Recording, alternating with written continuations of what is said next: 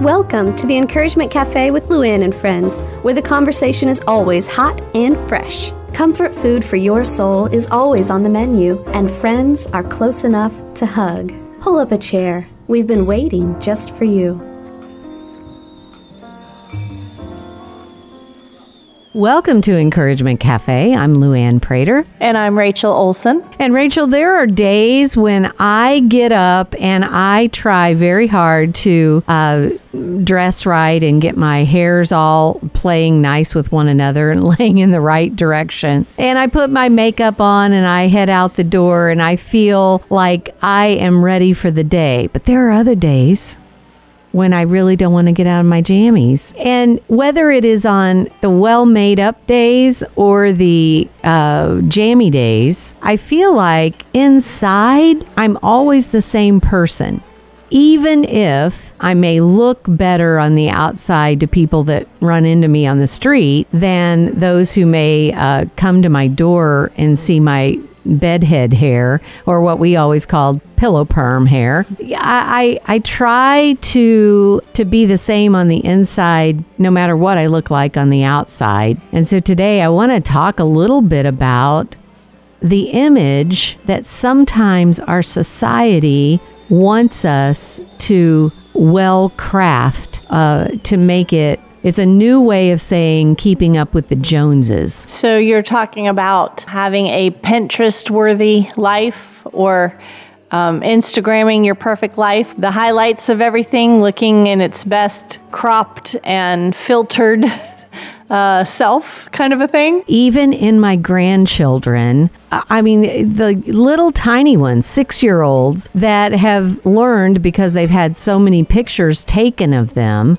that they need to put one foot in front of the other and stand a certain way for the camera to have a good angle. How can you not have a good angle at six years old? But it's the society that we live in. They see the images across their TVs, across their iPads, across their phone, and suddenly we all start feeling that pressure of needing a well crafted image? Well, we see everybody else's well crafted image. And so we want to conform and we want to keep up. And when everybody else looks so good, you know, I, I don't know what my best angle or side is. I don't know how to properly pose for a selfie. I, everybody else knows. Uh, I was spoke at a conference recently, and every every single other female speaker on this conference lineup. All of them are turned at the just right angle that they all look, you know, skinny and, and uh, wrinkle free. And then there's me, and I'm just standing like full face on to the camera, like, which makes me look like a linebacker. And my, and my head, I, I was probably laughing or something, but my head is pulled back a little bit. So I, so I look like I have like that turtle kind kind of a face. You know, the neck and the head just pops out, and it just is so unflattering. And I'm aware that I don't know how to pose. Um, and I have friends on Facebook that, like, I know these friends in person, um, and I, I love them dearly, but their Facebook photos, their selfies that they post, always look better than they look in real life.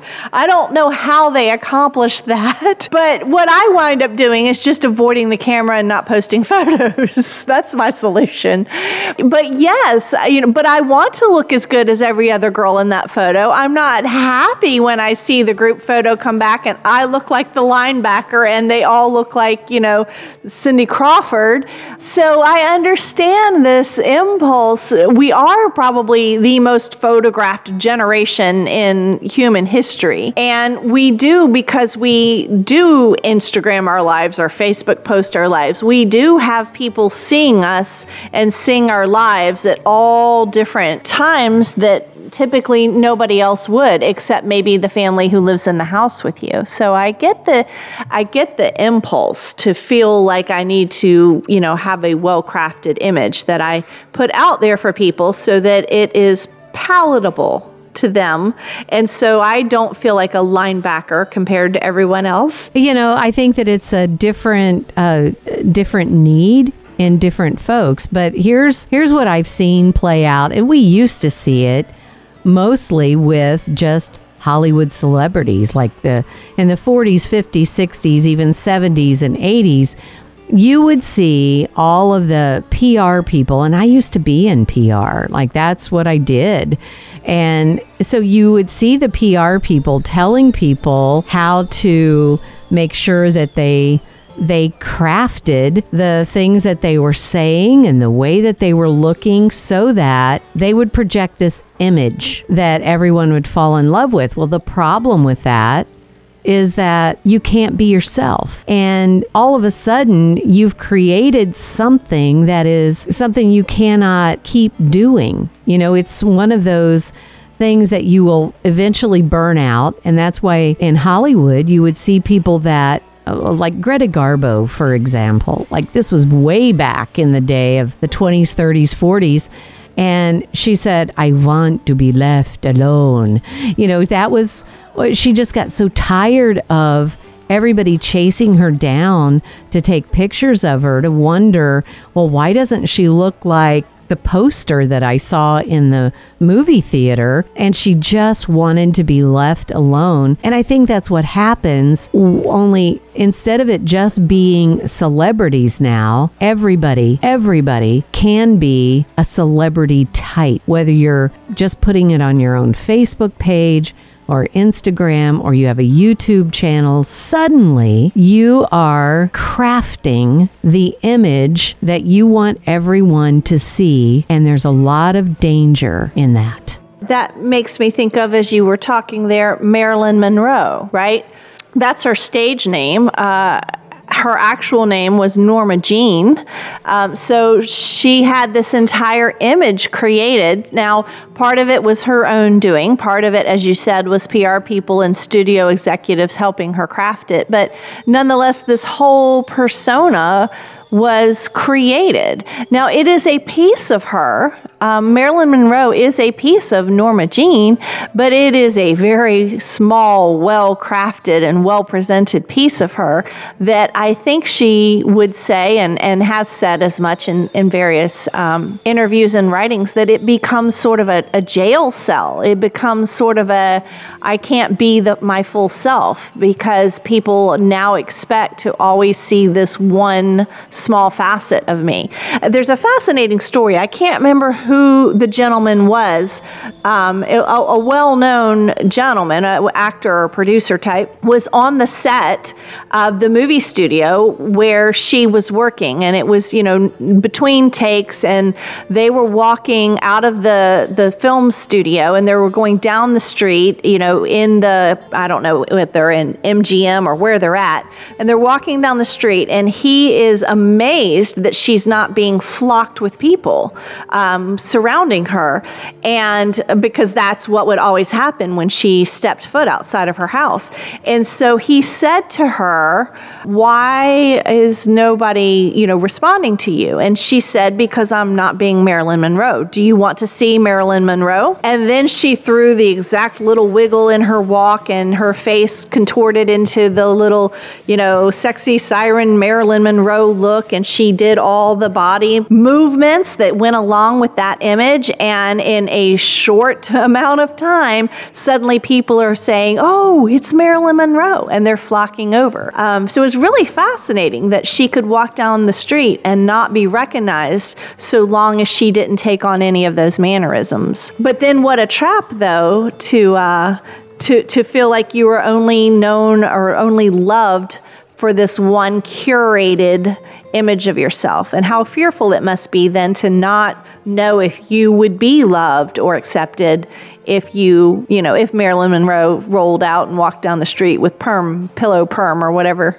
bedhead you called it. Well, you know, I I think that our society today has taken that well-crafted image look to a whole new level because we all have access to see anything, anywhere, anytime about anyone. And it is so overwhelming. And you and I, Rachel, were, uh, we both attended different classes a dozen years ago that told us that it's very important to have an image and to make sure that you portray that image. And from the moment I heard that, I was like, ooh, I, I yeah, of course, I want to be someone that people will say, oh, she's a woman of her word and she stands on what God says. But I didn't want it to become um, that well crafted, almost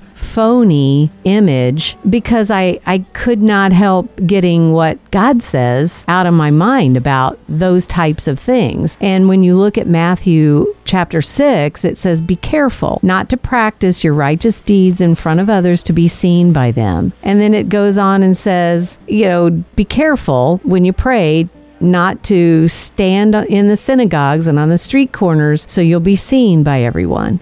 Be careful.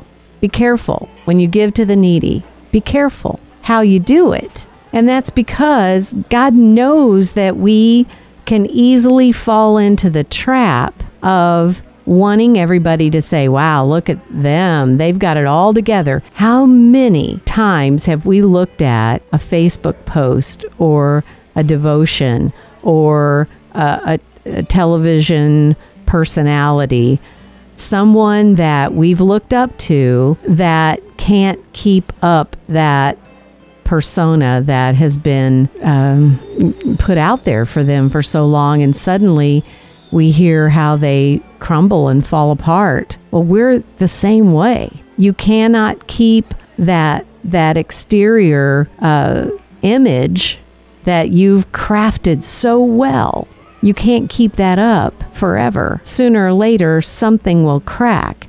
And God says the reason that it's really important not to do that is so that your Father, who sees what's done in secret, will reward you. Hey, He sees all the things that are happening in you and by you, behind the closed doors, and He loves you. He doesn't need all of the trappings that we've learned over the last decade to stand just right so our image will not show our double chin, so we won't look like a linebacker, so we won't have pillow perm. And I'm not saying that we shouldn't have these wonderful uh, tools because honestly, Rachel, Facebook, I've had so many women stop me and say, You have no idea. You have no idea how this has helped me. I mean, it's been like my lifeline to help get me through when I've read the right scripture at the right time and I've, you know, read the right devotion at the right moment. Nothing wrong with that. God God expects us to utilize the tools that we have. I mean, didn't he give the talents to people and he said, go do something wise with them. Don't bury it in the backyard. But it, I think when we cross over the line of starting to buy into all of the fake image that you you are projecting when you start believing that you are that person that is uh, uh just a portion of who you really are that's when the danger comes in I agree. And I think it can come in when we are watching everybody else's posts and everybody else's feeds and everybody else's videos and making that assumption too about them that that is who they are and that you know, you know, I have this thing where I say life is 50 50 for everybody. There's 50% good that happens, and there's 50% bad that happens, and there's, you know, 50% of the time we make the right choice, and 50% of the time, yikes, I messed that up. Um, so, you know, but that, that that's not always, it's not a 50 50 mix when you're scrolling on Instagram. it's, you know, uh, it's, you don't see the 50 50, and it can be uh, tempting to believe that you're the only person that has, you know, half your life going wrong or crazy, or you, are, you, are, you have regrets. You know, every, it can, you can think that everybody else just, you know, they just woke up this way. um, and uh, meanwhile, you know, you're trying to figure out how to contort yourself and put on concealer and, you know, uh, and look halfway presentable. And meanwhile, they've got, you know, 14 filters on. I wish I knew how to use some filters to make myself look better.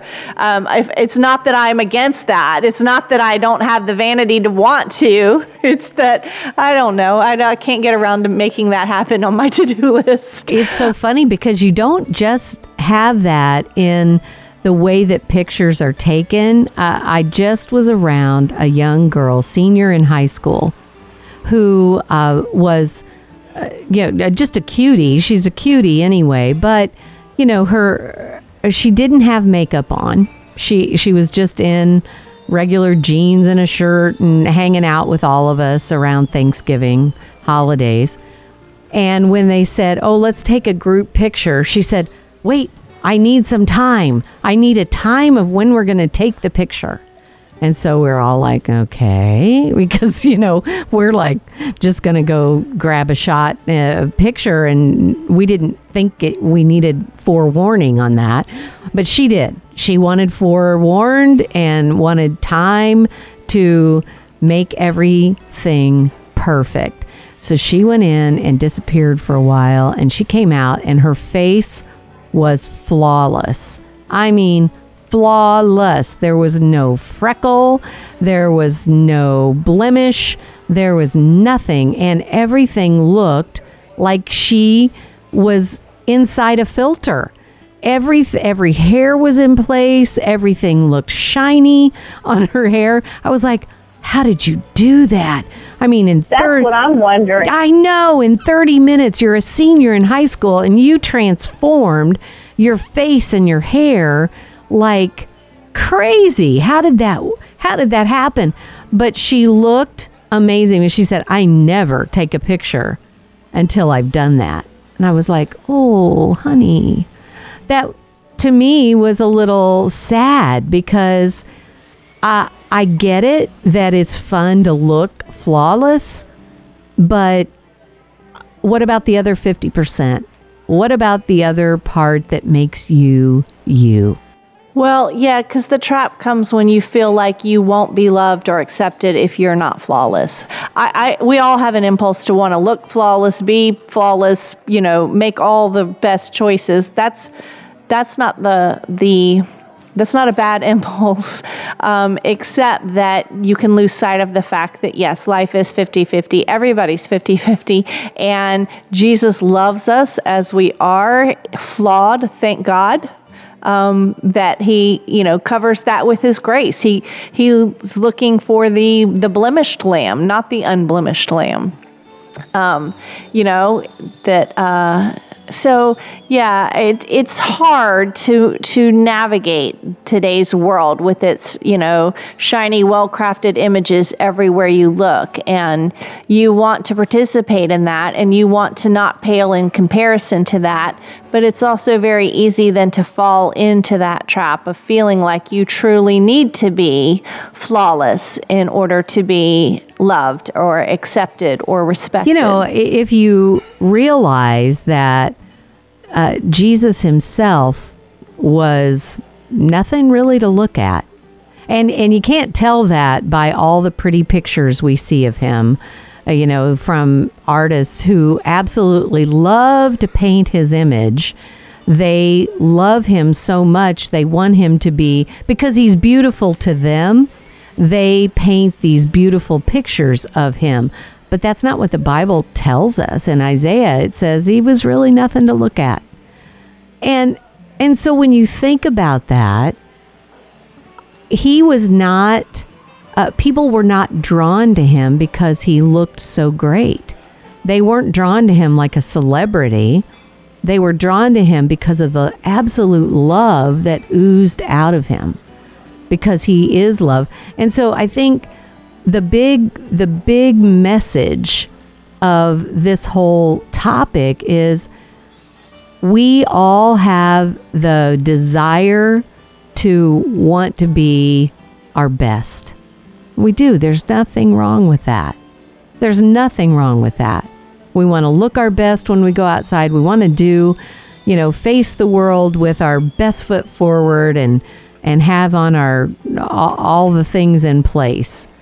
However, as we've seen from Hollywood celebrities over the decades that have crashed and burned, they've done that because there are always going to be people that once you set yourself up to be flawless, there are going to be people that start looking at you with a microscope. They're going to come at you and look as if you're under a magnifying glass, and they want to seek that flaw that you've been hiding. And we all have them. And when that happens, it's like a, a cyber bullying because you all of a sudden feel like, oh, I've been found out, and now the world will hate me because of that. And it can spiral you down into depression unless you unless you do something preemptively. You start being yourself. You start showing the days that you look great and you're going out on a date with your hubby, great. But then you also are real about those times when you just didn't quite eh, fit the fit the bill. You just said I don't want to get out of my jammies today. I'm not feeling like hundred percent. I'm feeling more like 75 today. I think that when we start accepting that we are human and that we don't need to be that well crafted image all the time, that's when God can start getting the glory instead of us. Well, you know, it is the, uh, I guess, the challenge of uh, these current generations, and they struggle a lot uh, with anxiety, and I think this is a part of it. The challenge is how do you participate in in the world, in the culture, which in today's times is very much on social media. How do you participate in that um, in a way that is authentic to you. And, you know, Webster defines authentic as being true to one's personality, spirit, or character. So, how do you participate in a culture, a, a, social media culture, in a way that is authentic to you, but also in a way that is authentic to how social media works? You know, if I just, I, I you know, I had someone, in fact, just in the last month, a uh, Instagram specialist say to, to me and a whole group of people that, that they were, you know, leading in this session. Um, on how to use Instagram well. She was saying to be relentlessly positive um, that that the Instagram users want to just see happy, positive uh, posts and images. That Instagram was not a place to you know vent your anger about you know you're mad at the phone company or to you know talk politics or whatnot. And and I get that. I get that we might want a shiny, happy place in life to go escape to. Um, but how do you how do you conform to that while also living a life that is not shiny, happy, and perfect? How do you be authentic to yourself and who you are and participate in these um, forums of people on social media where we are seeing well crafted images? I think it's a challenge for today um, that ge- previous generations have not had to face. And I think it's something that we have to um, uh, have conversations about, you know? How we want to how we want to live our lives on and offline. I, I love that, and you know that is that happens even in the radio world that I live in. They tell us, you know, you people don't come to listen to the radio to hear anything negative. They want to be uplifted because the world is negative and they live the negative. So they want to come and have their spirits lifted. And I totally get that. And I am I am 100% on board with let's give each other encouragement. But I also know that it's vital that we don't allow our image to be so well crafted that we lose who we really are. You were made by God and you are perfect. Let me just say that again. You are perfect. God created you and He loves you and He has so much in store for you. So don't ever buy into the lie that you have to be well crafted because He loves the 50% that's not, and He loves the 50% that is. And when we find that balance in Him, that's when we find joy. Hey, may the God of hope give you the courage to encourage others. We'll see you back here next week. Thanks for joining us today at Encouragement Cafe with Luann and friends, where women gather, friends laugh, and hearts mend. Let's continue our conversation.